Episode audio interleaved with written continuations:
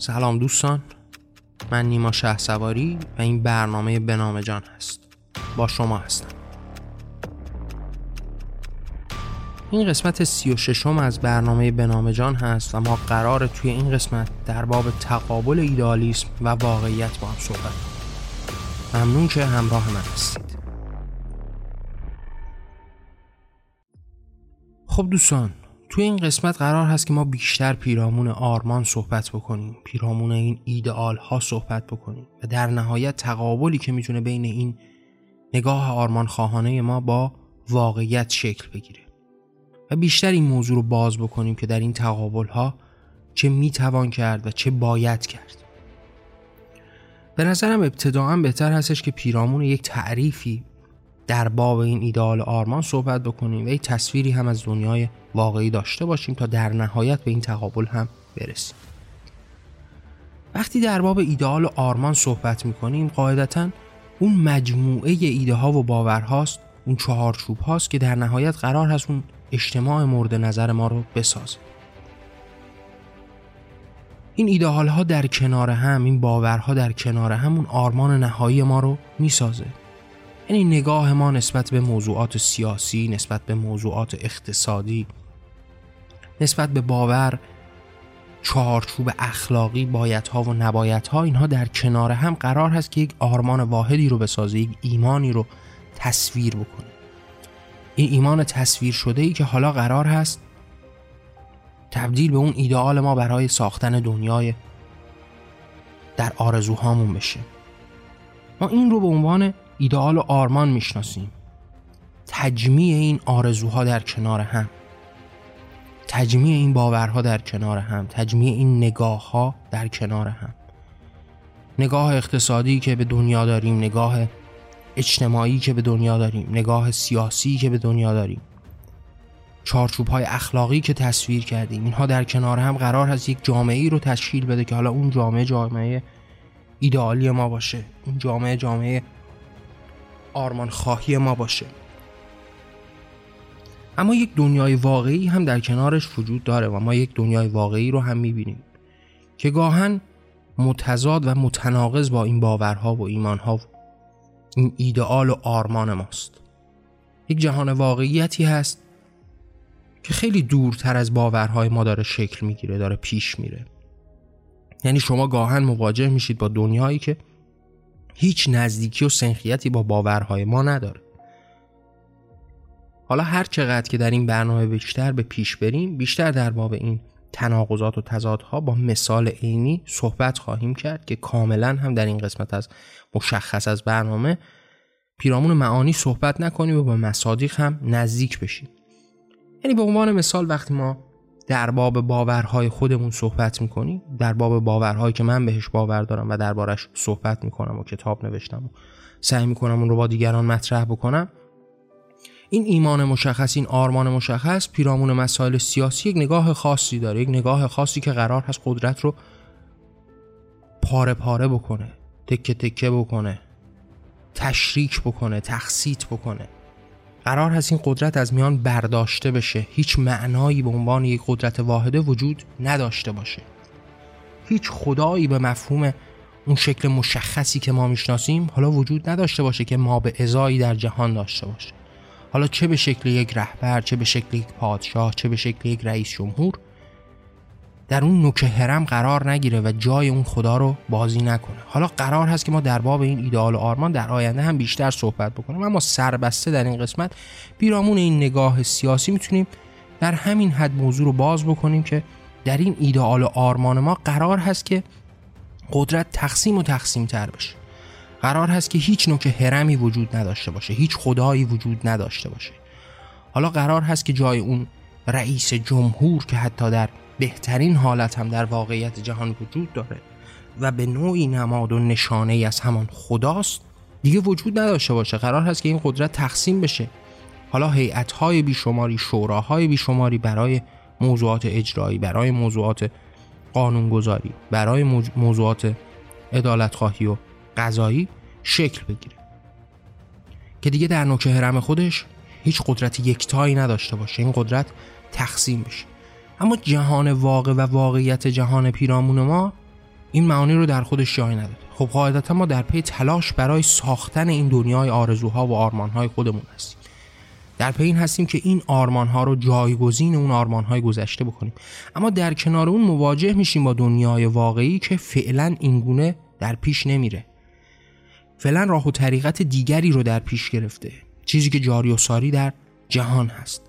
و مفهوم این تقابل ایدالیسم و این نگاه آرمان خواهانه با واقعیت دنیا در تقابل همین عینیاتی است که می‌خوایم دربارش بیشتر صحبت بکنیم. یعنی وقتی ما داریم در باب ایدئال و آرمان و آرزوهای خودمون صحبت می‌کنیم داریم یک تصویری میدیم از این از میان برداشته شدن نوک هرم از میان برداشته شدن هر چیزی که قرار هست جای خدا بنشینه. اما جهان پیرامونی و امروزی ما یه همچین شرایطی رو پدیدار نکرده. خواستار یک همچین نگاهی به جهان نیست. اما قاعدتا در پی تعدیل اون نگاهی بوده که در پی این سالیان بر جوامع بشری گذشته. یعنی شما قاعدتا نمی‌تونید اون پادشاهی و امپراتوری گذشتگان رو همتا و همسو با حکومت دموکراسی که امروز بر جهان حاکم هست این حکومت ریاستی که تحت عنوان ریاست جمهوری می‌شناسیم و جمهوریت می‌شناسیم مقایسه بکنید با اون امپراتوری های گذشتگان یا حتی کوچکترش بکنید. پادشاهی های گذشتگان رو با این پادشاهی که امروز تحت عنوان پادشاهی پارلمانی هست همتا و همسو بدون پس قاعدتا جهان در پی تلطیف این نگاه هست. یعنی قرار هست که اون نگاه دوگم و مشخصی که پیرامون خدا داشته پیرامون باور به قدرت واحد داشته پیرامون فرمان برداری داشته شکسته شده کم رنگتر شده کم سوتر شده. پس اینها تفاوت هایی با هم دارن. اما واقعیت دنیا کماکان هم بر همین پایه از در خودش داره میچرخه.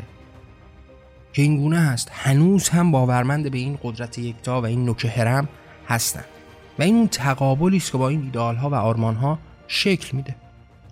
یعنی ایدئال و آرمانی که داره صحبت از میان بردن این نوک هرم می‌کنه قاعدتا تمام تلاش هم در پی همین هست که ما به این آرمان و آرزو برای از میان بردن قدرت قدرت یکتا باشیم برای تقسیط و تقسیم این قدرت تلاش بکنیم. اما جهان واقعی ما داره امروز نشون میده که این قدم ها آهسته برداشته شده. اینها در تقابل با هم هستند اما باید نقطه اشتراکی در بینش جویا بشه. حالا برای اینکه این بحث بهتر و بیشتر هم به پیش بره می‌تونیم با مثال و مستاق دربارش صحبت بکنیم. یعنی بیایم و به ایران خودمون نگاه بکنیم.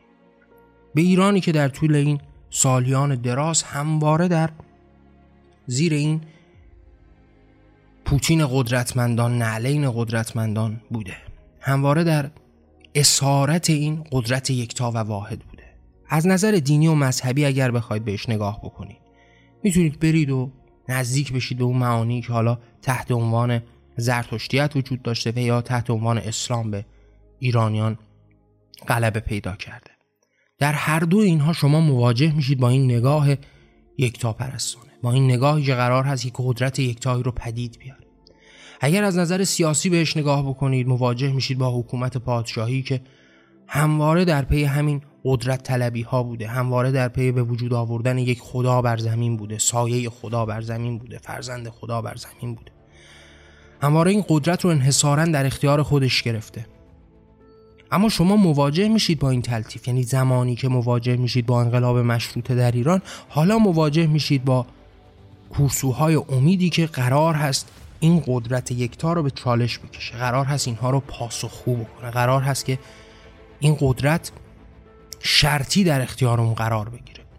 قرار هست که این قدرت یکتا نسبت بهش نقد صورت بگیره. پاسخگو باشه در برابر مردم. قرار هست که قوایی برای قانونگذاری پدید بیاد تا قانون رو مردم به صورت عرفی دربارش صحبت بکنند و تصمیم بگیرند و نمایندگانشون به نوعی این قوانین رو بنویسند.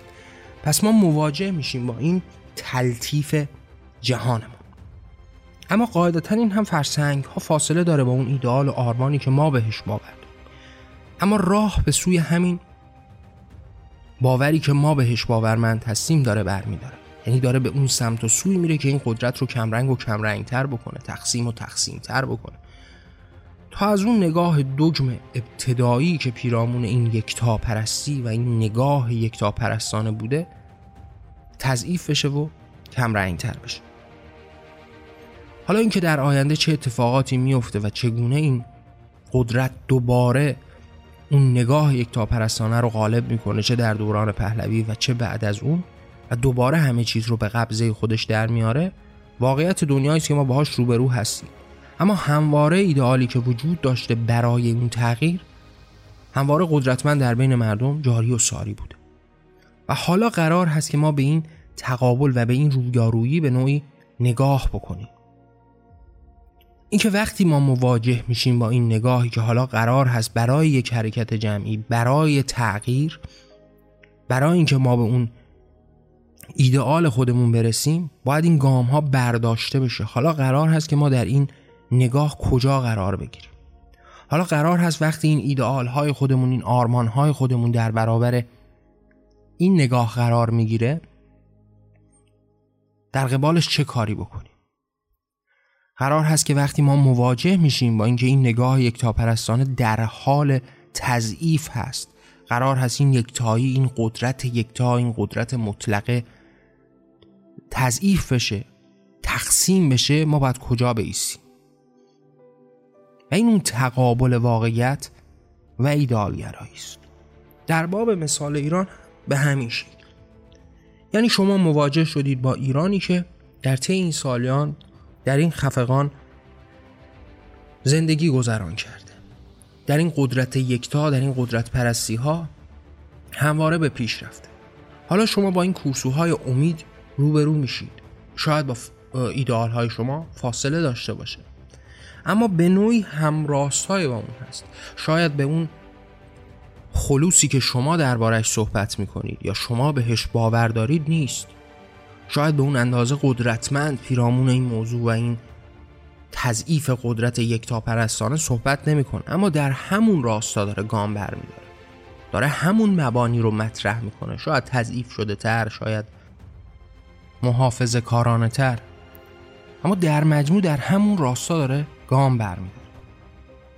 و اینجاست که ما با این تقابل روبرو میشیم. حالا یا باید ایمان به همون آرمان مشخص داشته باشیم یا باید برای رسیدن به اون آرمان مشخص گام برداریم در این راه و به نوع این پله ها رو آروم آروم به پیش بریم تا به اون ایدئال نهایی خودمون برسیم. وقتی به امروز ایران نگاه می‌کنیم شرایطی که امروز در ایران وجود داره و اینکه مردمی خواهان تغییر این شرایط نکبتوار هستند این خفقان هستند این ناب سامانی ها هستند تنها هم در باب همین مسائل سیاسی هم حتی اگر بخوایم صحبت بکنیم مسائل اقتصادی رو هم حتی کنار بذاریم. فقط و فقط پیرامون همین آزادی ها صحبت بکنیم آزادی های سیاسی آزادی های مدنی هم حتی اگر بخوایم صحبت بکنیم باز هم شما مواجه میشید. با اینکه حالا انسان هایی هستند که در این راستا در حال گام برداشتن هستند اما شاید با ایدئالی که ما در نظر داریم فاصله داشته باشند اما قاعدتا ما می‌تونیم ببینیم که همراه با ما هستند همسوی با ما هستند یعنی در پی مثلا پاسخگو کردن اون نهاد هستند در پی تضعیف اون نهاد هستند. در پی این هستند که این قدرت رو پاسخگو بکنن تقسیم بکنن. در اون نوک هرم به تنهایی قرارش ندن. نظارتی برش داشته باشه. پس این همداستان و همسو با ما هست. اما با اون ایدئال ما متفاوت است.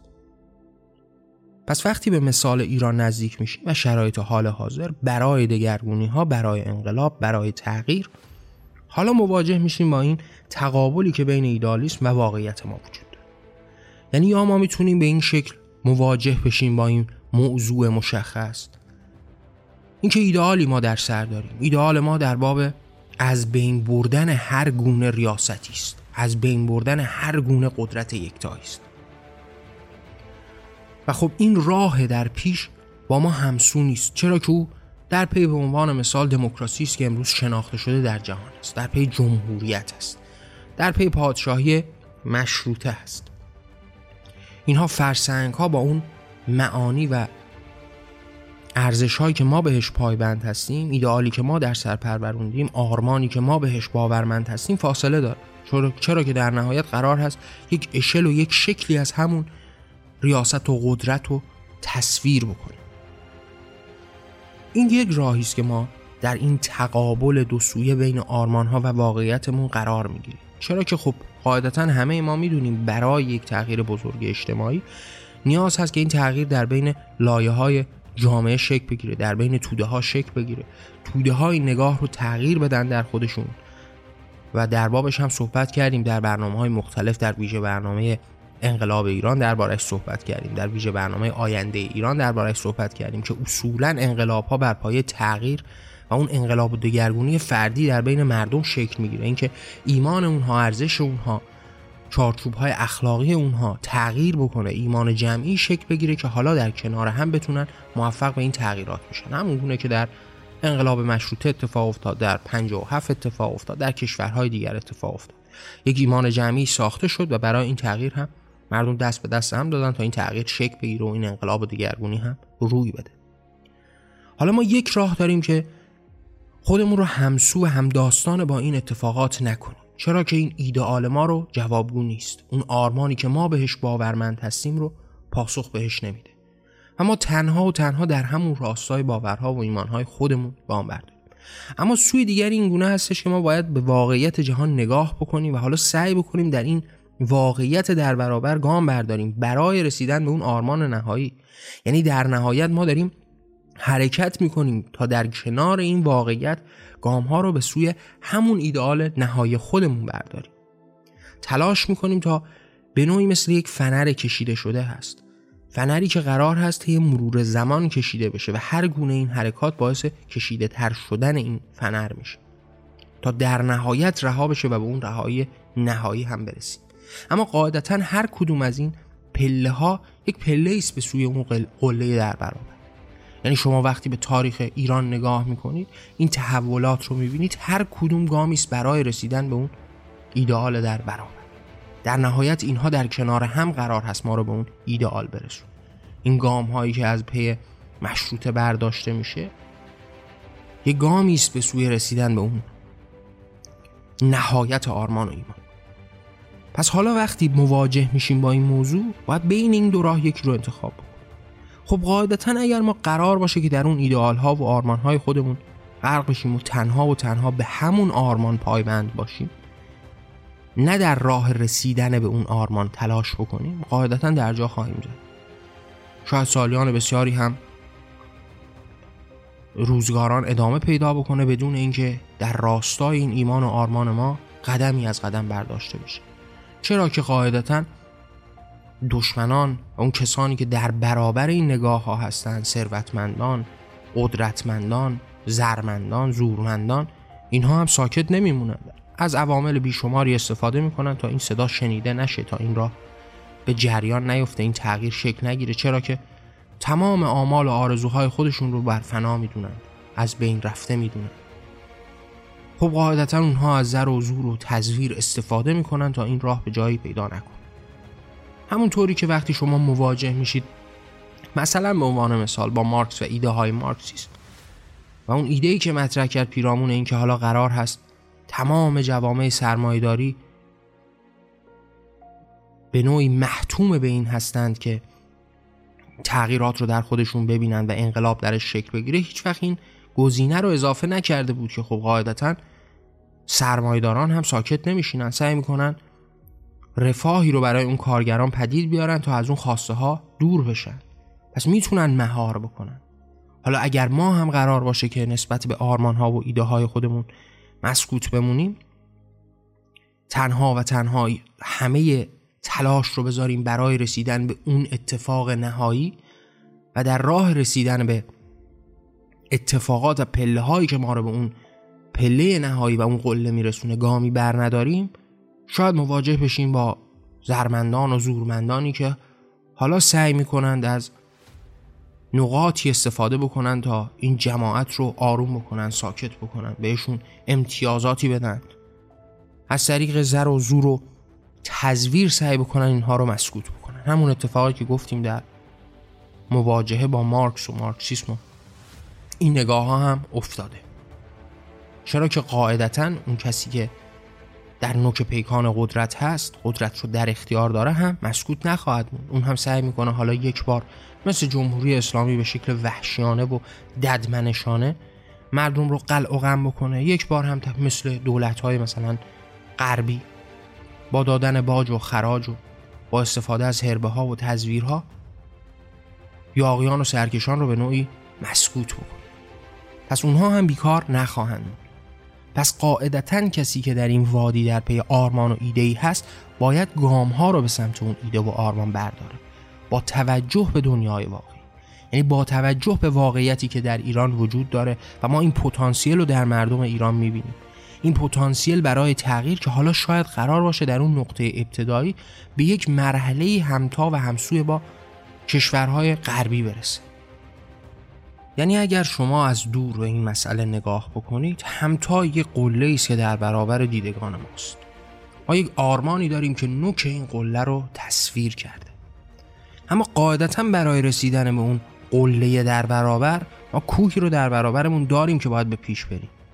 پله هایی رو در برابر داریم که باید یک به یک به پیش بریم تا به اون قله نهایی برسیم. به یک باره نمی‌تونیم چشمانمون رو ببندیم و خودمون رو در اون قله تصویر بکنیم. پس قاعدتا گام هایی باید برداشته بشه تا ما به اون هدف مشخص برسیم. این مثال ساده است در همه جا همیشه بهش استناد کرد.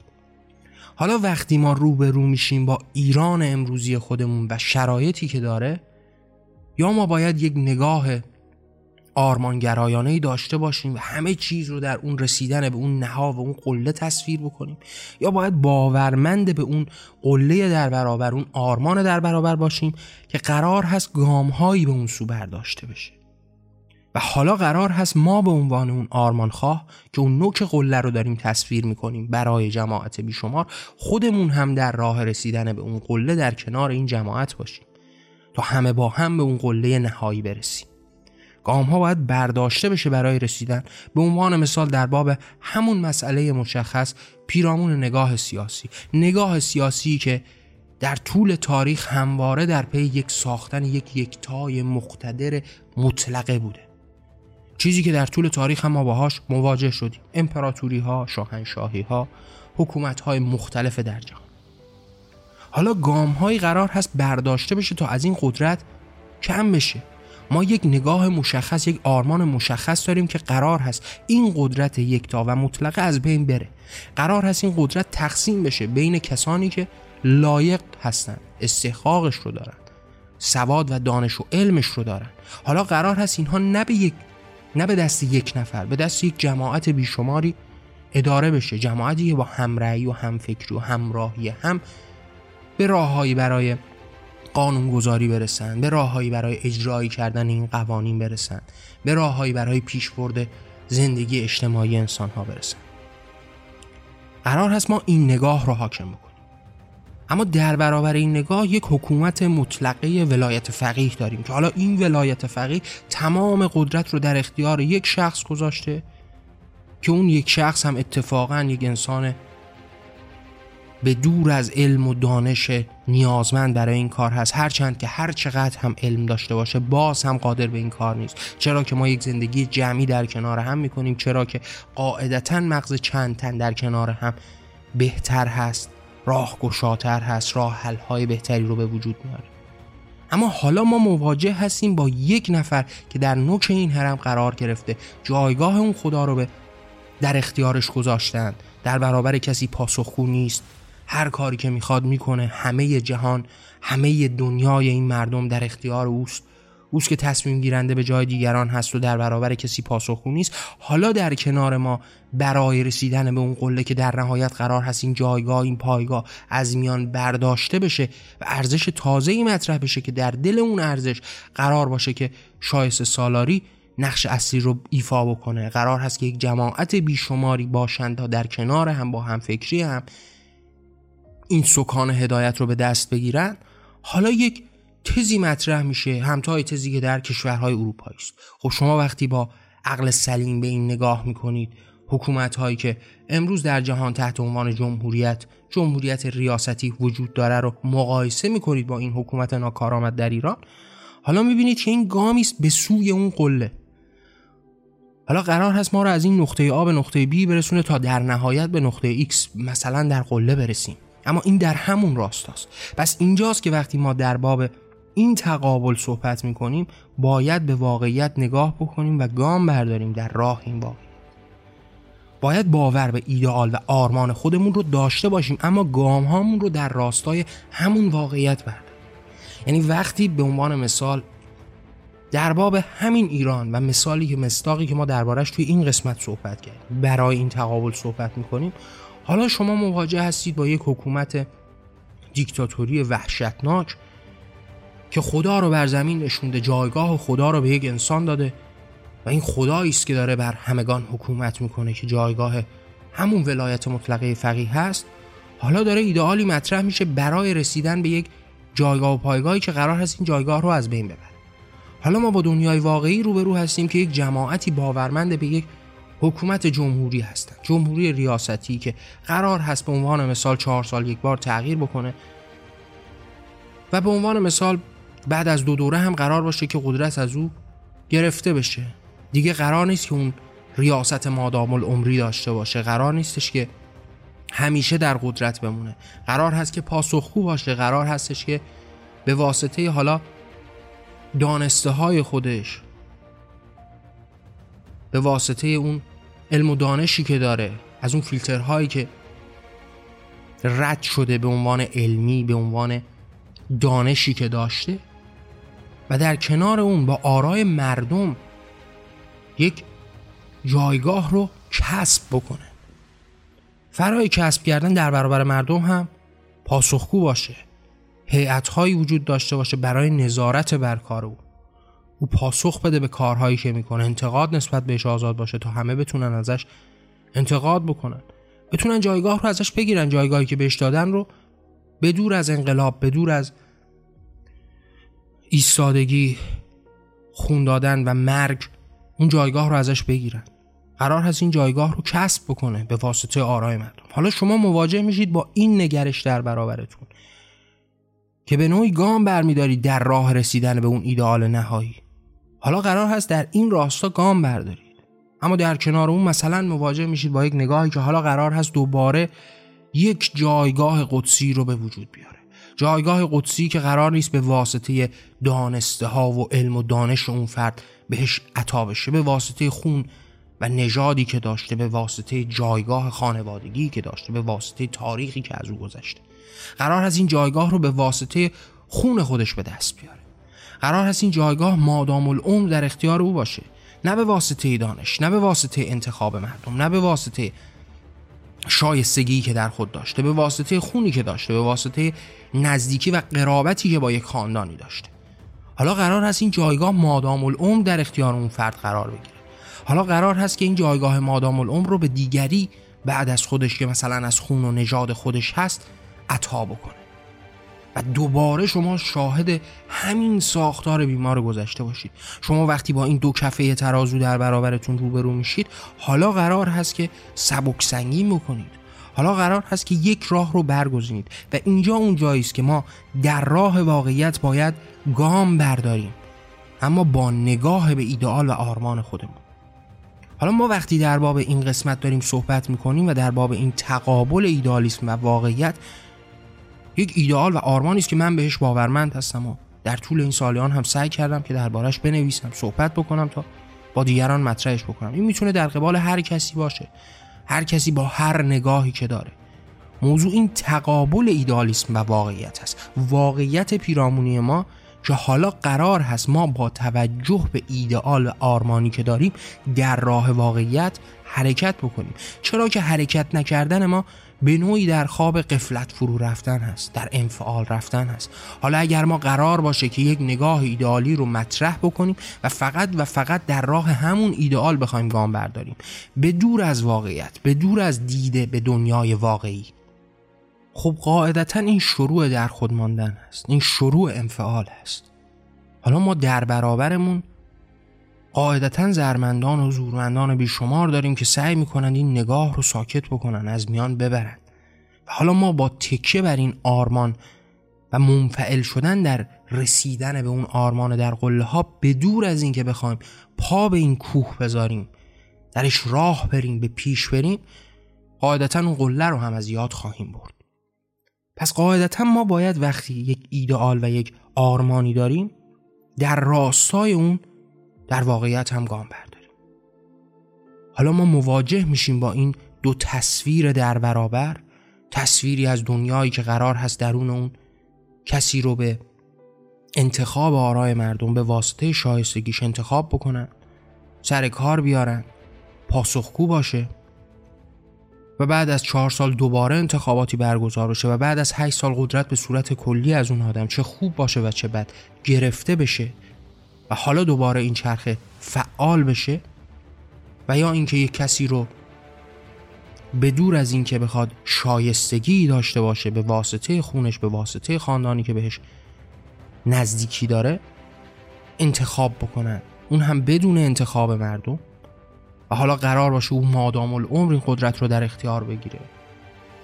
حاله قدسی در برابر شکل بگیره پاسخگو نباشه بعد از خود همین قدرت رو دوباره به دیگری واگذار بکنه. حالا ما با توجه به ایدئال و آرمانی که داریم خیلی ساده است بین اینها انتخاب کرد. کدوم در راستای رسیدن به اون قله هست کدوم این حرکت رو داره به پیش می‌بره؟ کدوم ما رو نزدیک تر به اون ایدئال می‌کنه؟ خب این خیلی ساده است. ما با این تقابل به سادگی می‌تونیم ارجعیت گذاری بکنیم. نکته ابتدایی این هستش که در دل این آرمان با توجه به این آرمان در دل واقعیت بتونیم راهی رو برگزینیم. های در برابری که داره به ما نشون میده کدوم قرار هست ما رو به اون پله پسین برگردونه و کدوم قرار هست ما رو به اون پله پیشین پیش ببره. حالا این تقابل یه ارجعیت گذاری داره. حالا ما می‌تونیم با توجه به آرمانی که داریم یک راه رو انتخاب بکنیم. راهی که نزدیکتر هست برای ما برای رسیدن به اون قله در پیشه حالا وقتی ما توی این قسمت صحبت کردیم در باب این تقابل ایدالیسم و این واقعیت مفهوم اون نگاه به این موضوع هست و این تقابل در بین این موضوعات. یعنی شما گاهن در باب تمام موضوعات زندگیتون هم مواجه میشید با این موضوع مشخص. با این تقابلی که بین ایدئال ها اخلاقیات و باورهایی که شما بهش معترف هستید وجود داره با واقعیتی که در جریان هست. اما به سادگی میشه این رو در اون کفه ترازوی خود قرار داد و نگاه کرد به اینکه آیا نزدیک شدن به این راه در برابر این راهی که در برابر ما نقش بسته ما رو نزدیکتر به اون قله می‌کنه به قله آرمان هامون می‌کنه. یا ما رو دورتر می‌کنه و انتخاب به همین سادگی هم می‌تونه اتفاق بیفته. اما نکته مهم و قابل ارز در این مسئله این هستش که شما باید از اون انفعال دور بشید. قاعدتا با انفعال که به راهی نخواهید رسید. این غرق شدن در اون آرمان در برابر به دور از دنیای واقعی ما رو دورتر و دورتر می‌کنه روز به روز از همون آرمانی که حتی بهش معتقد هستیم. و ما برای رسیدن به اون آرمان در برابر باید نزدیک بشیم به دنیای واقعی. یعنی هر چقدر این آرمان دورتر از دنیای واقعی باشه رسیدن بهش هم سختتر و غیر قابل وصولتر میشه. هر چقدر ما سعی بکنیم نزدیکی برای این آرمان با واقعیت به وجود بیاریم قرابتی به وجود بیاریم برای رسیدن می‌تونیم زودتر و زودتر هم به اون آرمان در پیش رو نزدیک بشیم. پس قاعدتا با توجه به ایدئال و آرمانی که ما دربارهش صحبت کردیم و مستاق و مثالی که پیرامون ایران زدیم همه چیز برای ما قابل درک است. موضوع مهم این هستش که باید در راه این واقعیت گام برداشت. باید با باور به ایدئال و آرمانی که داریم در این واقعیت گام برداریم. باید اون باور رو از خود دور نکنیم. اون باور محوریت اون ایمان محوریت باور ما رو تشکیل بده اما راه واقع رو پیدا کرد. راه واقعی که ما رو نزدیک می‌کنه. و در این تقابل هایی که شکل می‌گیره باید ارجعیت گذاری کرد. باید رجوع کرد به اینکه کدوم برای ما ارجعتر است. کدوم نزدیکتر هست. کدوم ما رو نزدیکتر به اون قله در برابر قله ای که آرمان رو تشکیل داده و راه و کوهی که در برابر ما هست برای رسیدن. حالا قرار هست یکی از این راه ها ما رو دورتر و دورتر بکنه از اون آرمان و اون نوک قله. و یکی قرار هست که ما رو نزدیک و نزدیکتر بکنه. اون کار حقیقی و واقعی این هستش که ما در راستای همین واقعیت گام برداریم. قاعدتا در باب این تقابل ایدالیسم و واقعیت هم بیشتر میشه صحبت کرد. شاید در قسمت های آتی هم دربارش صحبت کردیم. اما در این قسمت در باب این چارچوب ها و اتفاقا با مستاق و مثال مشخصی پیرامون ایران سعی کردیم که بیشتر در باب این تقابل صحبت بکنیم. در این انتهای برنامه هم دوست دارم باهاتون مطرح بکنم که اگر دوست دارید این صدا شنیده بشه این راه تغییر شکل بگیره می‌تونید این صدا رو با دیگران به اشتراک بذارید. منظور از این صدا هم منحصرا به برنامه بنام جان نیست. برنامه بنام جان و ویژه برنامه هایی که وجود داره هم در اختیار شماست. اما پیشتر از اینکه من بخوام این برنامه رو منتشر بکنم آرا افکار و باورهای خودم رو تحت عناوین کتابهایی به رشته تحریر در این کتاب ها در اختیار شماست. در وبسایت جهان آرمانی می‌تونید به این آثار به صورت رایگان دسترسی داشته باشید. و اگر دوست داشتید در کنار من باشید این آثار رو با دیگران به اشتراک بذارید. ممنون که همراه من بودید. من نیما شه و این برنامه به نام جان. در پناه آزادی.